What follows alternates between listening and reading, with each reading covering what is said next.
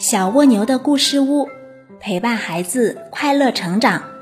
关注微信公众号，文字版更精彩。小朋友们好，欢迎来到小蜗牛的故事屋，我是橙子姐姐。今天的故事是靠右走。小刺猬的家住在八楼，他正埋着头，一步一步地努力地沿着楼梯往上爬。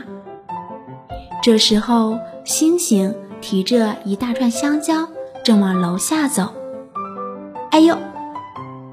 小刺猬和从楼上下来的星星撞到一块儿了。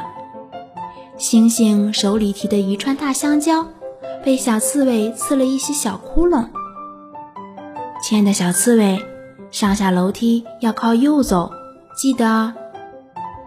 星星说完，提着满是窟窿的香蕉走了。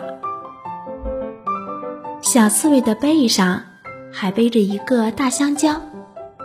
小刺猬才不管那么多，它照样埋着头，一步一步努力地向上爬。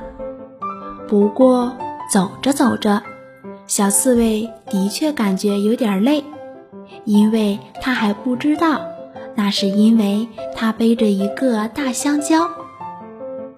哎哎呦！小刺猬和从楼上下来的杨伯伯撞到一块儿了。杨伯伯提着一篮子苹果，小刺猬把杨伯伯的苹果刺了一些小窟窿。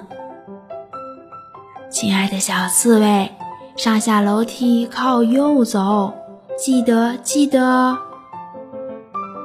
杨伯伯说完，提着有窟窿的苹果走了。这时候，小刺猬的背上又多了一个大苹果。哎，嗯，好重！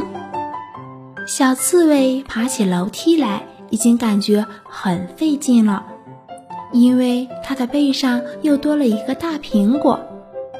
小刺猬回头看看自己的身上，有一个香蕉，有一个大苹果。它对自己说，看来必须靠右走了。小刺猬很小心地靠着楼梯的右边走着。